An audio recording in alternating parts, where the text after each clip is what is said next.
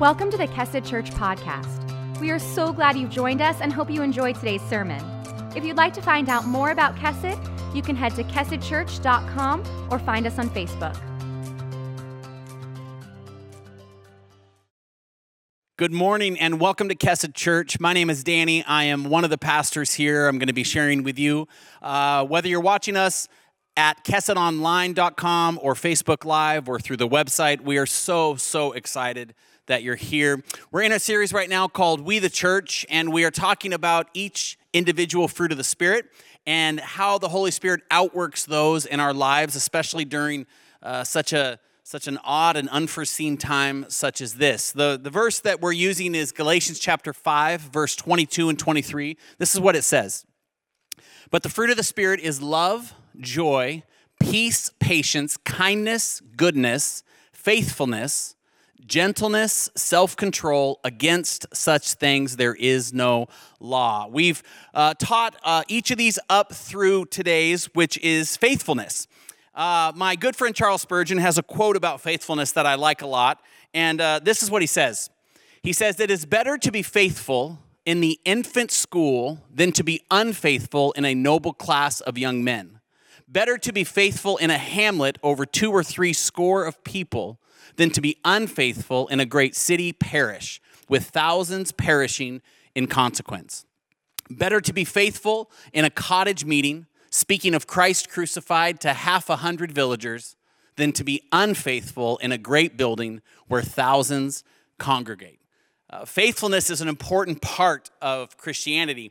And I think during this time, uh, it's appropriate where it lands around, uh, you know, this uh, moment in our world where so many without faith are struggling to find meaning behind uh, behind where do they hope where do they look how do they trust again how do they how do they move forward. But we as christians know that that we serve a god who uh, calls us to be faithful and he himself of course is faithful to us. I like this really easy simple definition of faithfulness.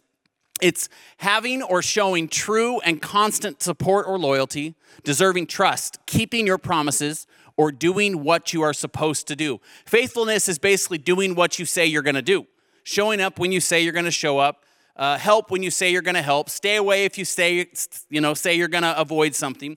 This is the idea behind faithfulness. Uh, Proverbs 16:6 6 says, By steadfast love and faithfulness, iniquity is atoned for, and by the fear of the Lord, one turns away from evil. Steadfast love is the, is the word we use for chesed. It's this word chesed.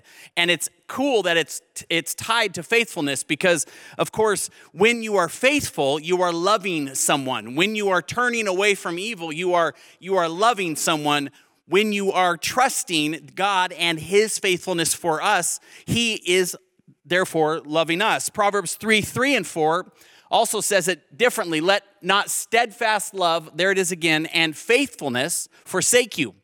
Bind them around your neck, write them on the tablet of your heart, so you will find favor and good success in the sight of God and man.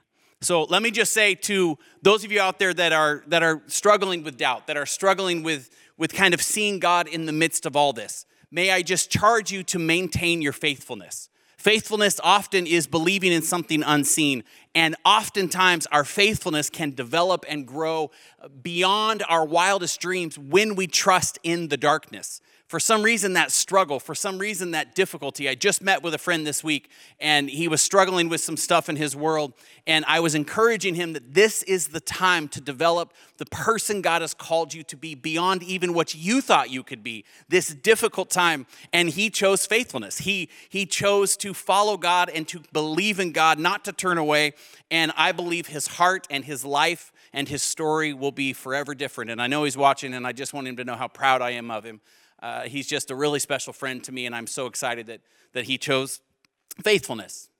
As a community of faith, we wholeheartedly embrace this idea. This is a common thing that we talk about. We say things to each other like, whatever God is calling you to do, do it with all your heart. Be faithful. Be faithful to God, and your life will be blessed. So, with all of this language, with all of this preaching, with all of this kind of common Christian knowledge, my question is why is it then that we are all too often unfaithful? Why is it then that we struggle with, with these things in our life that continue to come back that we, that we don't trust God to help us overcome? Why is it that we doubt so easily? And I'm talking about myself as well. Why is it that I can preach on faithfulness from a stage such as this, but uh, I know a circumstance or a situation could happen where I begin to question what I think I know, what I think I'm preaching. Why does this happen? And that's today what we're going to talk about. I want to give you a parable that Jesus uh, shared regarding faithfulness, and I think how it works, but you got to read it real carefully and you got to really let it soak in. If you have a Bible, turn to Matthew chapter 25. We're going to start in verse 14. It's called the parable of the talents. Jesus is speaking, and this is what he says For it will be like a man going on a journey who called his servants and entrusted them to his property. To one he gave five talents, to another two, to another one, to each according to his ability. Remember that line, to each according to his ability. That's what he gave these talents, okay? These, these things, these financial uh, uh, pieces.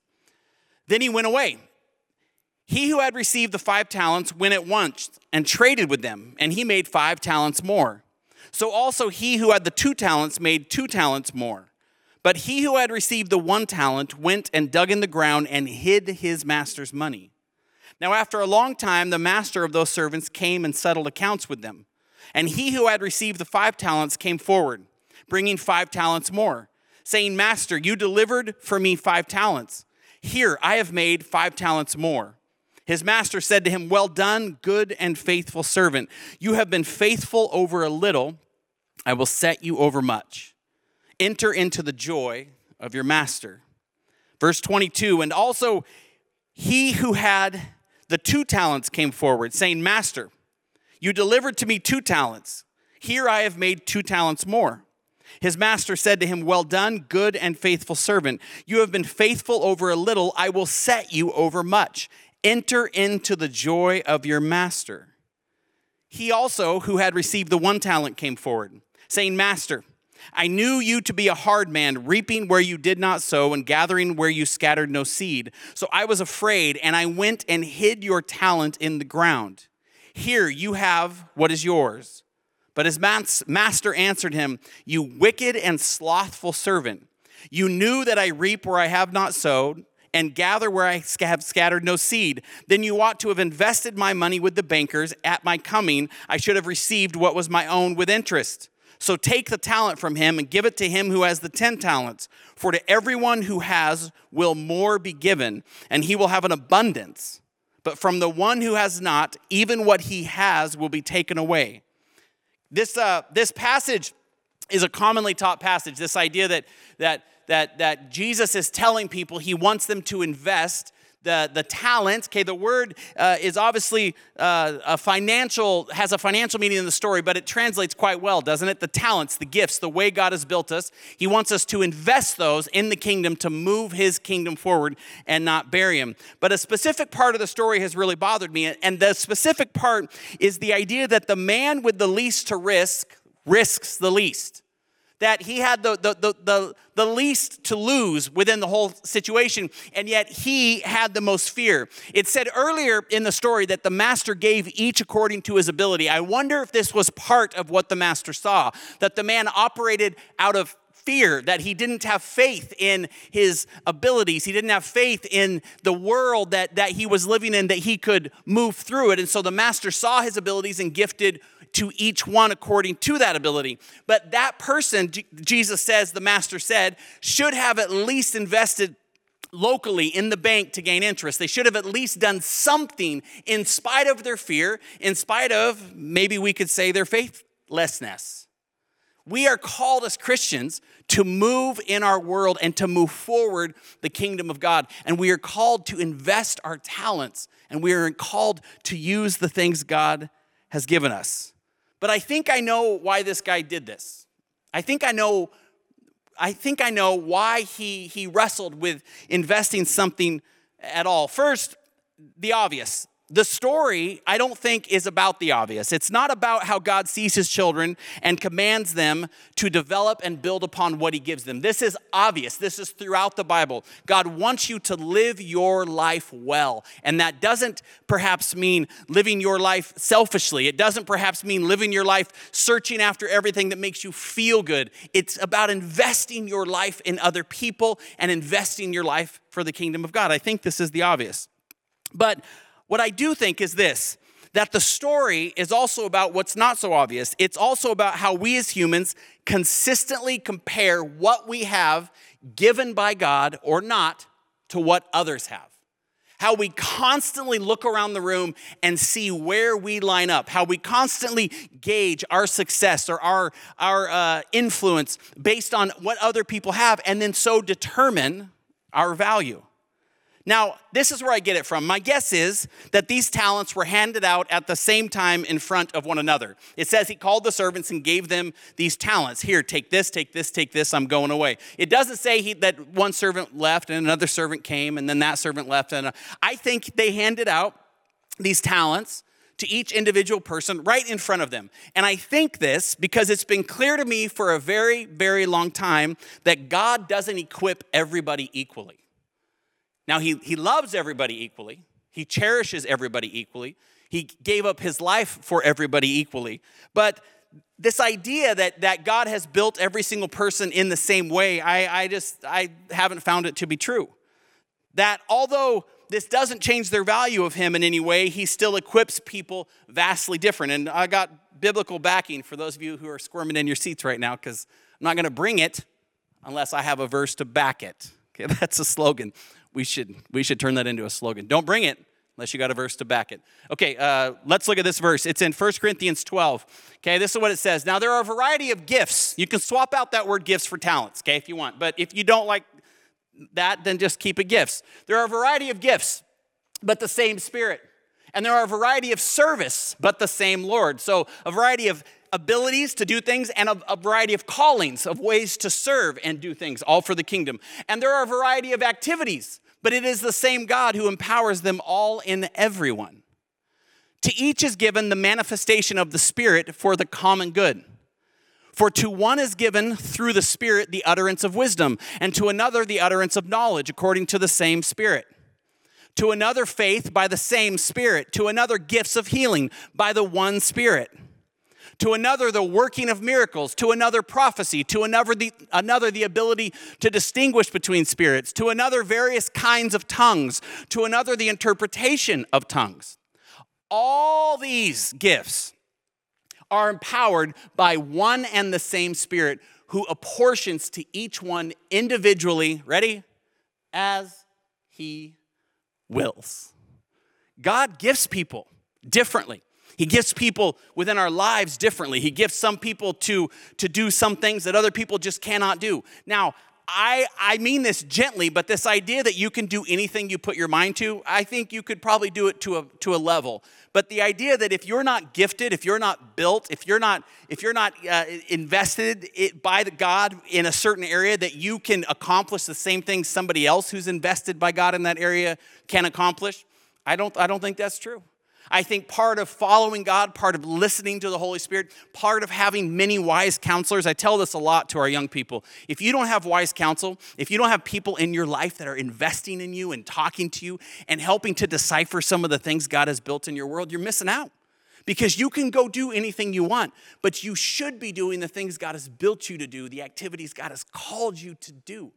You've got to be faithful in that way because God is faithful in how he builds his people and how he moves forward his kingdom. So, as I said, because of verses like that, it seems to me like in real life, the master would gift publicly the same way God does now. He would line all those things out. Now, this is what I think happened. Now, this single talent person receives the least from the master, at least in that room, and he thinks to himself, this is what he thinks no matter what I do with this single talent, I'll never develop it enough to have the same impact as talents three or five. There's nothing I can do to compete with them. His eyes are on them, his eyes are on other people. His eyes are not on the master, who assessed his abilities and still gave him, still blessed him with responsibility. His eyes are based on other people and what's happening. He's, he's lost his ability to do the thing he's been charged to do, to be faithful. Remember, showing up and doing the thing you've been charged to do. And so he decides, and I'll put it on the screen I guess I'll do nothing. This is where a lot of Christians find themselves. This is where a lot of Christians, uh, frankly, go to spiritually die. They evaluate the situation, they see people doing things they feel like they would like to do, and they say, Well, I can't do that, and I can't do that, and I definitely can't do that, so you know what? I guess I'll do nothing and they go bury their talents, they bury their person, they bury the, the gifts God has given them because they've not taken time to, to really self evaluate, to ask the Holy Spirit to dig into them. They haven't taken time to, to sit with counsel, to understand the incredible importance of what they've been called to do. They only see other people in the room, and so they miss out and they bury their talents and they die living a life that is valuable but in so many ways fruitless. They weren't there to help people how they were built to help. They were instead just watching, shriveled on the inside, buried in the dirt. This is not what God has called us to do. Now, I gave a definition of faithfulness earlier. If faithfulness is having or showing true and constant support and loyalty, okay, if that's what it's about, if it's deserving trust, if it's keeping your promises or doing what you're supposed to do, then it obviously makes sense that faithlessness, not having or showing true and constant support or loyalty, not deserving trust, not keeping your promises or doing what you are supposed to do. So I want to be as clear as I can. Doing nothing with the talents God has bestowed upon you is faithlessness. Just, just sitting is faithlessness. I think sometimes we think being faithful is doing and sitting's okay as long as I'm not doing the wrong thing. But the Bible's very clear that you don't get to just be that you have to go and do you have to go and serve you have to you have to even if some of the work is the the, the inside work the emotional health work you're not just allowed to just to just develop as a person depending on how what life throws at you. You're supposed to be constantly working toward the person God has built you to be. And here's the beautiful thing about the way our God is faithful. The person you are built to be is the person you are right now. God is faithful to that person. He is moving in that person. It's only your awareness of his faithfulness that should call you to awaken and so in return faithfulness Go and serve and be and, and, and live. Don't bury the things in your world. Transform, the Bible says. That's what it's about. It's about transforming from doing nothing, from, from believing nothing, to someone who is, is, is responding to the working faithfulness of God in their own life, and in that response, serving those around them. It's a beautiful, beautiful thing. This place that God has us is, is often missed because, like this guy, we're all caught up and too focused on what other people have. We're too busy looking around. It's not even that we don't see God moving stuff in our lives. We, we don't see God moving in our lives the same way He's moving in everybody else's lives. We look around and see what God is doing and decide whether we uh, want more or less of it comparingly. We may want more we see what people have and we want more gifts, talent, leadership, influence. We want more. Give me more of that. I'm not going to do anything because I don't have enough. I want more. And sometimes we want less. We, we look around and we see that some people have less responsibility. They have to do less of the same kind of work. They have to be less disciplined. They have to be less accountable. I want way less of that. And so I'm not going to do anything. The Bible backs this up clearly this idea that this single talent person was looking around at talents two and five and saying, ah, I'm just, I'm not going to do anything. I'm just going to bury it. This is a common human issue when people are faithless. It's often not because their eyes are on God, it's because their eyes are on other people and so off of God. The Bible, as I said, talks about it. 2 Corinthians 10 12 says, When people, when they measure themselves by one another and compare themselves with one another, they are without understanding. I, I don't, I don't know how more clear I, I can get. If you are living a life and all your value is based on how many followers you have and how many people like your post and, and, and many other things that, that are constantly changing, by the way, then then you are, respectfully, without understanding. You're missing it. You are buried in a sense. Matthew 7, 3 through 5 says, this is a really common verse. Why do you see the speck that is in your brother's eye, but do not notice the log that is in your own eye? Or how can you say to your brother, Let me take the speck out of your eye, when there is the log in your own eye? You hypocrite. First, take the log out of your own eye, and then you will see clearly to take the speck out of your brother's eye. Look to yourself. Look to what God has called you to do. Look to all the faithfulness God has poured into your life, and so be faithful. Don't look at other people. Don't watch what's happening. In a sense, these two verses are both proclaiming that just as looking at someone else's big sin causes me to fail to see the enormity of my own sin, just looking someone else's failure often causes me to see the enormity of my own failure. I like this quote when I'm looking at someone else's bright calling, at least what I perceive to be bright, I will fail to see the grandeur of my own. When I'm looking at what other people are doing for God, then I fail to see the importance of the things God has called me to do and the people God has called me to serve. What a sad thing to, to want to be uh, of great influence and so be someone who influences many people when God has called you to influence four or five and you're like, nah, not for me. And so, therefore, they have no influence. They don't see the faithfulness of Jesus because you wanted some sort of feedback, you wanted some sort of following other than the faithfulness of God to be your reason. This is a difficult place. This is why we need to keep our eyes off other people's callings. We need to rest in knowing that God has equipped us to do the things He's equipped us to do. We need to take heed and run with perseverance the race marked out for us, not the race marked out for someone else. For our God is faithful to build us in the direction with and how he sees fit to reach people that we are built to reach and to bring glory to him and to find immense satisfaction in his faithfulness and so being faithful in return. We need to instead focus on hearing the words of the master when he says to the other two, Well done, my good and faithful servant. You have been faithful over a little. I will set you over much. Enter into the joy of your master. Church family, I want you to know that our joyful master is the living embodiment of faithfulness.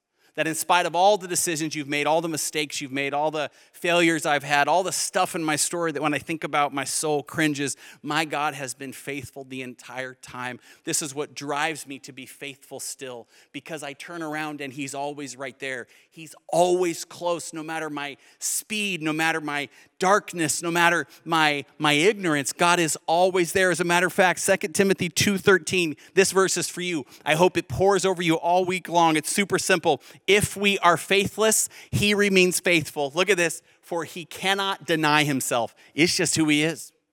He's a faithful God. He's a loving God. And He wants to pour that faithfulness over you. And it's time, I hope, during this season when there's so much quiet time available that you can go and pour forth your God to your God uh, all the things that are keeping you from faithfulness. He will listen, He will hear you, and He will receive your words. He is faithful and He is loving. His faithfulness to us is both now and everlasting. Whether we are on the mountain, as that song says, or the mountain is in our way, our God is faithful. Let's pray. Heavenly Father, thank you for this, uh, this time to, to just reflect on your faithfulness. Thank you for all the times that, that you have been there, we haven't seen you. Thank you for the times that you are uh, still working right now in spite of maybe not being able to feel you.